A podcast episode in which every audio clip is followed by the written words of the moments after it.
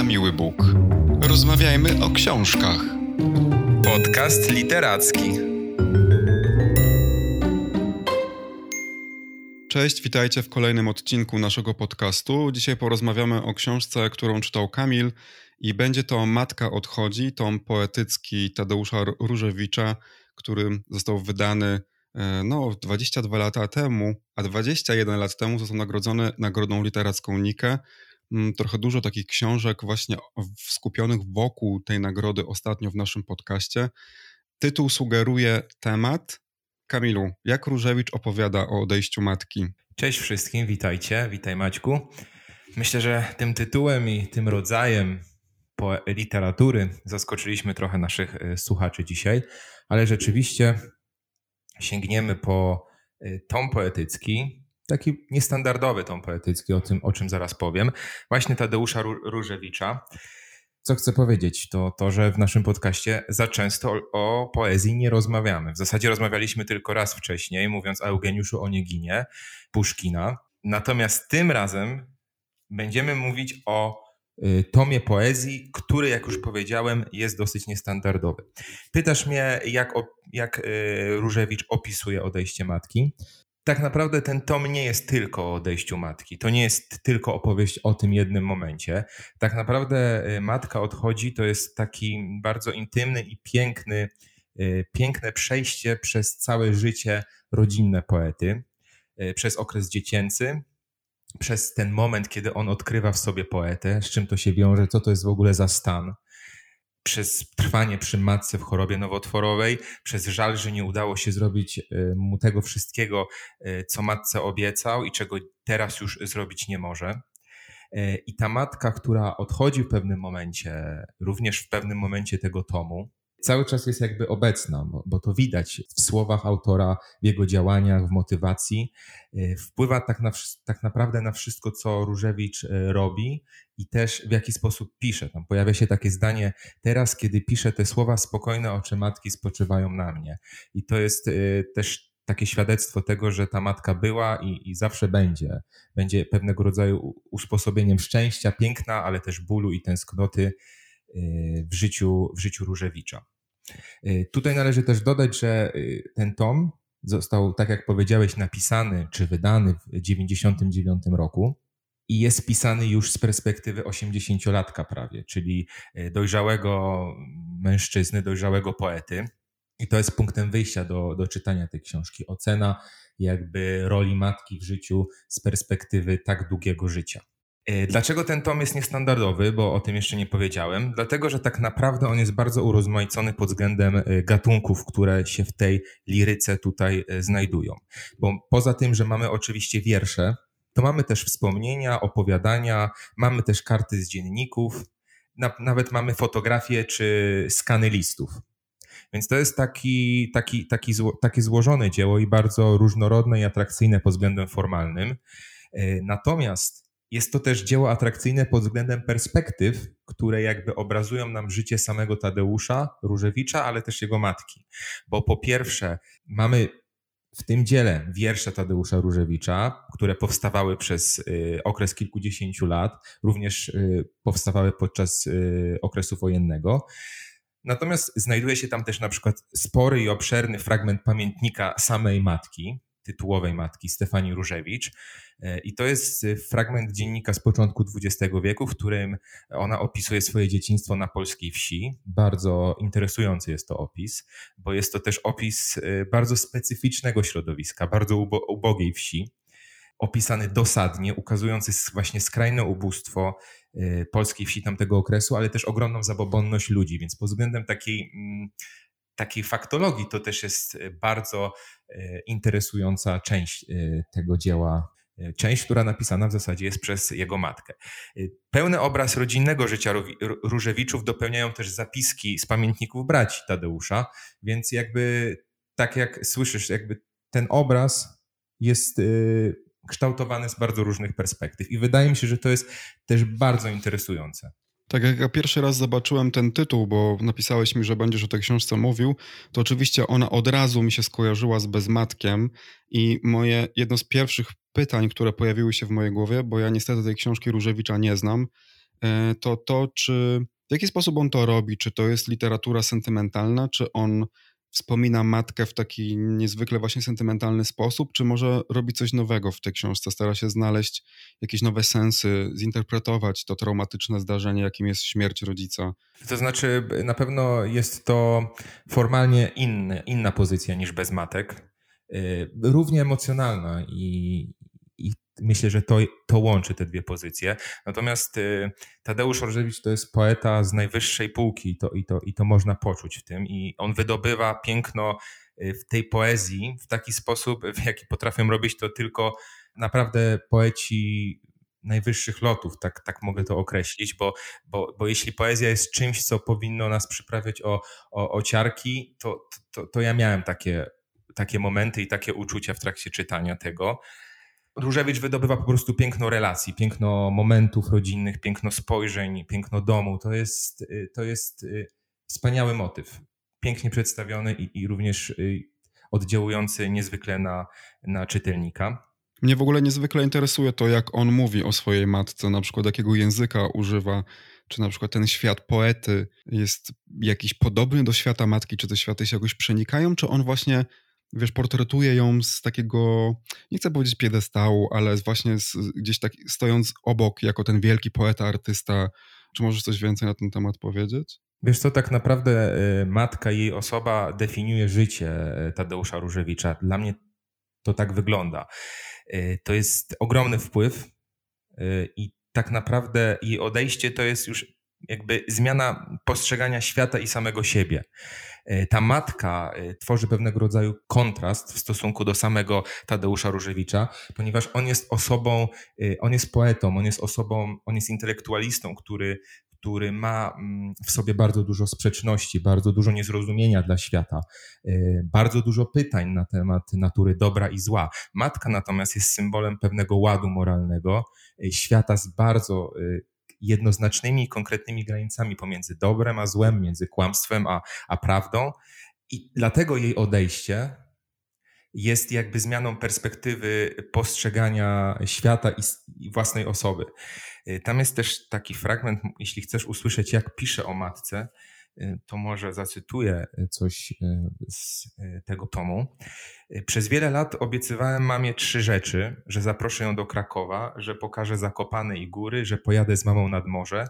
Mama nie zobaczyła nigdy w życiu Krakowa, nie widziała ani Krakowa, ani gór z morskim okiem w środku, ani morza. Nie dotrzymałem obietnic. Minęło od śmierci mamy prawie pół wieku. Zresztą przestaje się interesować kalendarzem i zegarem. Czemu jej nie zawiozłem do Krakowa i nie pokazałem sukiennic kościoła mariackiego, Wawelu, Wisły? To też świadczy jakby o tym, że to wydarzenie, które stało się pół wieku temu, tak naprawdę ciągle oddziałuje na, na Tadeusza Różewicza. Mhm. Bardzo pięknie to jest napisane, jakie to jest prawdziwe, prawda? Że, że za dużo mówimy, za mało robimy, a kiedy chcemy już robić, to nie mamy już na to czasu, bo ten czas został nam już zabrany. Przeczytałem, że Anna Freilich w przeglądzie Polski napisała o tej książce, że jest skoncentrowana jak najbardziej na prywatnym życiu jednej rodziny.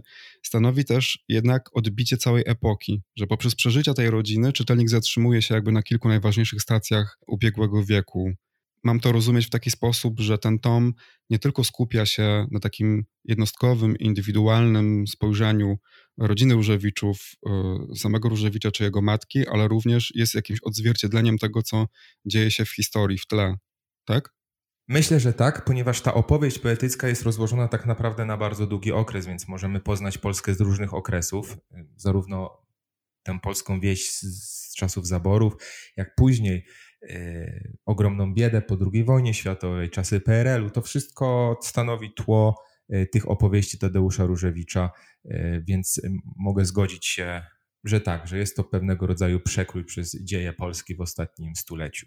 A chciałbym wrócić do tego, o czym mówiliśmy troszeczkę wcześniej, o bezmatku i o tych różnicach między tymi książkami. Nie wiem, czy chcesz e, w jakiś sposób porównać Mm, te książki, bo one właściwie traktują chyba o tym samym e, temacie, prawda? Uważasz, że byłoby to ferie porównywać, czy lepiej tego nie robić? Na pewno e, pewnego rodzaju podobne uczucia pojawiły się u mnie przy czytaniu Bez Matka i Matka odchodzi. Mówimy oczywiście też o tym porównaniu, bo obie książki pojawiają się w naszym podcaście. Na pewno mhm. jest wiele innych też powieści, które, powieści i innych dzieł literatury, które, które dotyczą tego tematu. Natomiast jakby Różewicz to jest głos bardzo doświadczonego człowieka, który przeżył wojnę, zaznał biedę, stracił właśnie matkę.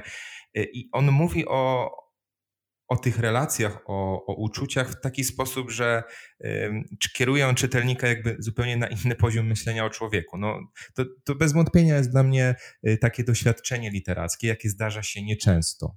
Pod tym względem y, ten tom Matka odchodzi wzbudziła we mnie dużo więcej emocji i bardziej mnie zastanowiła niż bez matek. Natomiast bez matek wspominam też y, jako bardzo wartościową pozycję. Chcę jeszcze dodać, że może różnica też tkwić w tym, że bez matek dotyczył jednak relacji matka-córka. Tutaj mamy relację matka-syn. To są też pewnie inne y, środki wyrazu, inna wrażliwość, też inna ekspresja. No, szczególnie, że właśnie Różewicz jest poetą, co też nie jest bez znaczenia, bo tak jak na przykład um, mówiłem to w poprzednim odcinku o Barysie, który właśnie też ma takie, taki background poetycki i gdzieś ta poezja właśnie jego, mimo że jest to zupełnie początkujący, bardzo młody autor, to gdzieś ta właśnie jego miłość do poezji wybija też w tej prozie i myślę, że takie teksty szczególnie są e, warte uwagi, bo są po prostu przepiękne.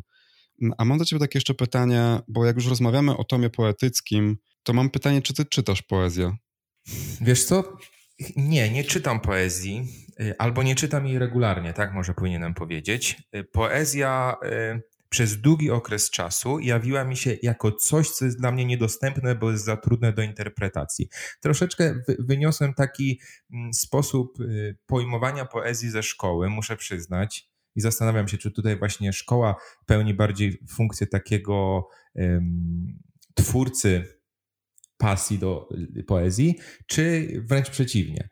Bo, bo co, chcę, co chcę powiedzieć, to to właśnie, że, że troszeczkę te narzucone interpretacje poezji, ten jeden wyraz poezji i myślenie to, co autor miał na myśli, troszeczkę zniechęca, jeśli po prostu nie potrafimy tego zrobić. Zapytałeś, czy czytam poezję? Zaczynam czytać poezję, bo zaczynam pojmować ją w pewien sposób inaczej, y, z pewnego rodzaju większym luzem, a jeśli nie luzem, to y, możliwością stworzenia własnej interpretacji. I też pogodzeniem się z tym, że nie każdy wiersz, nie każda y, forma liryczna będzie dla mnie zrozumiała. Nie zawsze zrozumiem, co poeta miał na myśli. I to jest chyba też ok. Tak. Ja też nie czytam poezji, ale nie dlatego, że mam jakieś koszmary po, po, czytaniu poezji w szkole, aczkolwiek to ciekawe, co powiedziałeś, bo po pierwsze, to tak mi się wydaje, że szkoła w dużej mierze nie tylko zabija sympatię do poezji, ale chyba w ogóle do czytania, bo niestety trzeba czytać te wszystkie opasłe książki, które nie, nie zawsze są ciekawe i które um, musimy czytać, bo jesteśmy do tego zmuszani, ale to już jakby historia chyba znana też może na inny odcinek. Natomiast e, faktycznie przypomniała mi się też taka scena e, ze szkoły, że była taka jedyna i słuszna interpretacja danego wiersza. I to, co ty właśnie powiedziałeś, że, że trochę jest, mm, nie wiem, czy zabijane jakieś takie odczytywanie własne, czy to wynikające z, ze zbyt małego doświadczenia, czy braku umiejętności, jakby tutaj zawsze nauczyciel stara się nas naprowadzić na odpowiednie tory, ale ja mam w swoim życiorysie taką właśnie sytuację, że byłem pewien tej interpretacji. To nie jest tak, że ja zgadywałem, ja to po prostu czułem i, i Mm, tak odczytałem ten wiersz, natomiast moja interpretacja została bezlitośnie zmiażdżona. E, tak mi się teraz to zupełnie e, przypomniało e, przypadkiem. Ale wiesz co, myślę, że powinniśmy czytać poezję z dwóch powodów. Po pierwsze, taką poezję współczesną, taką naprawdę współczesną, taka, która powstaje w ciągu ostatnich kilku lat powstała, dlatego że y, wydaje mi się, że poezja jest bardzo ciekawym nośnikiem języka. I ja też jestem takim miłośnikiem wynajdowania ciekawych słów, jakichś związków frazologicznych, zbitek i tak dalej, takiego słowotwórstwa też. I chyba nikt nie robi tego tak dobrze, tak świeżo, jak właśnie ci współcześni poeci i poetki. Wydaje mi się, że robią to o wiele lepiej na przykład niż um, prozatorzy i prozatorki. Mm, natomiast z drugiego powodu powinniśmy czytać trochę więcej poezji, dlatego że coraz częściej się zauważa, że, że młodzi ludzie, jeżeli nie podasz im czegoś w postaci, wiesz, kawa na ławę, czegoś wprost, to oni nie są do końca w stanie tego zrozumieć. E, I być może, gdyby właśnie czytano trochę więcej poezji, albo trochę w ogóle więcej fikcji literackiej, więcej literatury, książek w ogóle, to myślę, że byłoby trochę lepiej z takim właśnie myśleniem abstrakcyjnym, metaforycznym, właśnie własnym interpretowaniem tego, co się słyszy albo czyta. Myślę, że to by mogło mieć bardzo pozytywny wpływ. Zgadza się. Ja bym tutaj jeszcze namówił do tego, żeby być cierpliwym e, w pojmowaniu tej poezji, żeby nie zniechęcać się za szybko po prostu nie czytać jej też za dużo na samym początku, bo to też może mm, wprowadzić pewnego rodzaju chaos i, taką, i takie stwierdzenie, że no nie rozumiemy wszystkiego, więc, y, więc to chyba nie jest dla nas. Tak nie jest do końca. Zawsze możemy trafić na swoich, e, swoich artystów, swoich twórców, którzy będą mieli ten sposób wyrazu, który będzie e, do nas trafiał, bo przecież tutaj też chodzi o to, żebyśmy się utożsamili z tymi słowami w jakiś sposób. Przeczytałem też taką, taką definicję dobrej poezji jako tej, która e, wzbudza gęsią skórkę, e, że to jest wyznacznik mm, dobrej poezji. Więc, więc warto poszukiwać tych autorów, którzy będą na nas oddziaływać w taki emocjonalny sposób. Ja może przypomnę sobie i powiem Wam o tym, jakie dla mnie wiersze w, w historii mojej przygody z poezją zrobiły największe wrażenie i które pamiętam e, jako te, które wywarły właśnie na mnie e, duże wrażenie. Poza Różewiczem, który, którego pamiętam z liceum i którego właśnie bardzo lubiłem, był taki wiersz Ocalony, który rzeczywiście miał bardzo taką znaczącą emocjonalną treść, e, ale chciałbym też tutaj zmienić jakby atmosferę i zwrócić też uwagę na Wisławę Szymborską, która według mnie jest niezwykle inteligentną i przewrotną e, poetką. E, jest taki, jest taki wiersz Nieczytanie, zacytuję go teraz, bo, bo uważam, że jest naprawdę fantastyczny. Do dzieła Prusta nie dodają w księgarni pilota, nie można się przełączyć na mecz piłki nożnej albo na quiz, gdzie do wygrania Volvo. Żyjemy dłużej, ale mniej dokładnie i krótszymi zdaniami. Podróżujemy szybciej, częściej, dalej, choć zamiast wspomnień przywozimy slajdy. Tu ja z jakimś facetem, tam chyba mój ex, tu wszyscy na golasa, więc pewnie na plaży. Siedem tomów litości. Nie dałoby się tego streścić, skrócić, albo najlepiej pokazać w obrazkach. Szedł kiedyś serial Lalka, ale bratowa mówi, że kogoś innego na P. Zresztą, nawiasem mówiąc, kto to taki? Podobno pisał w łóżku całymi latami, kartka za kartką z ograniczoną prędkością, a my na piątym biegu i odpukać zdrowi. To yy, wiersz Wisławy Szymborskiej, a, moi naj, a moje najwcześniejsze wspomnienie wiersza to jeszcze była chyba podstawówka.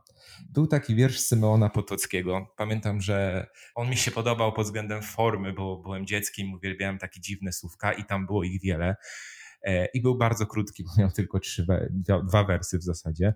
Wrył się w moją pamięć i potem go szukałem długo, długo, bo ze względu na to, że on nie jest popularny, to trudno było go znaleźć, no ale w końcu znalazłem i mam go też dzisiaj przed sobą. Napisał go Symeon Potocki, to jest e, twórca z z XVIII bądź XVII wieku.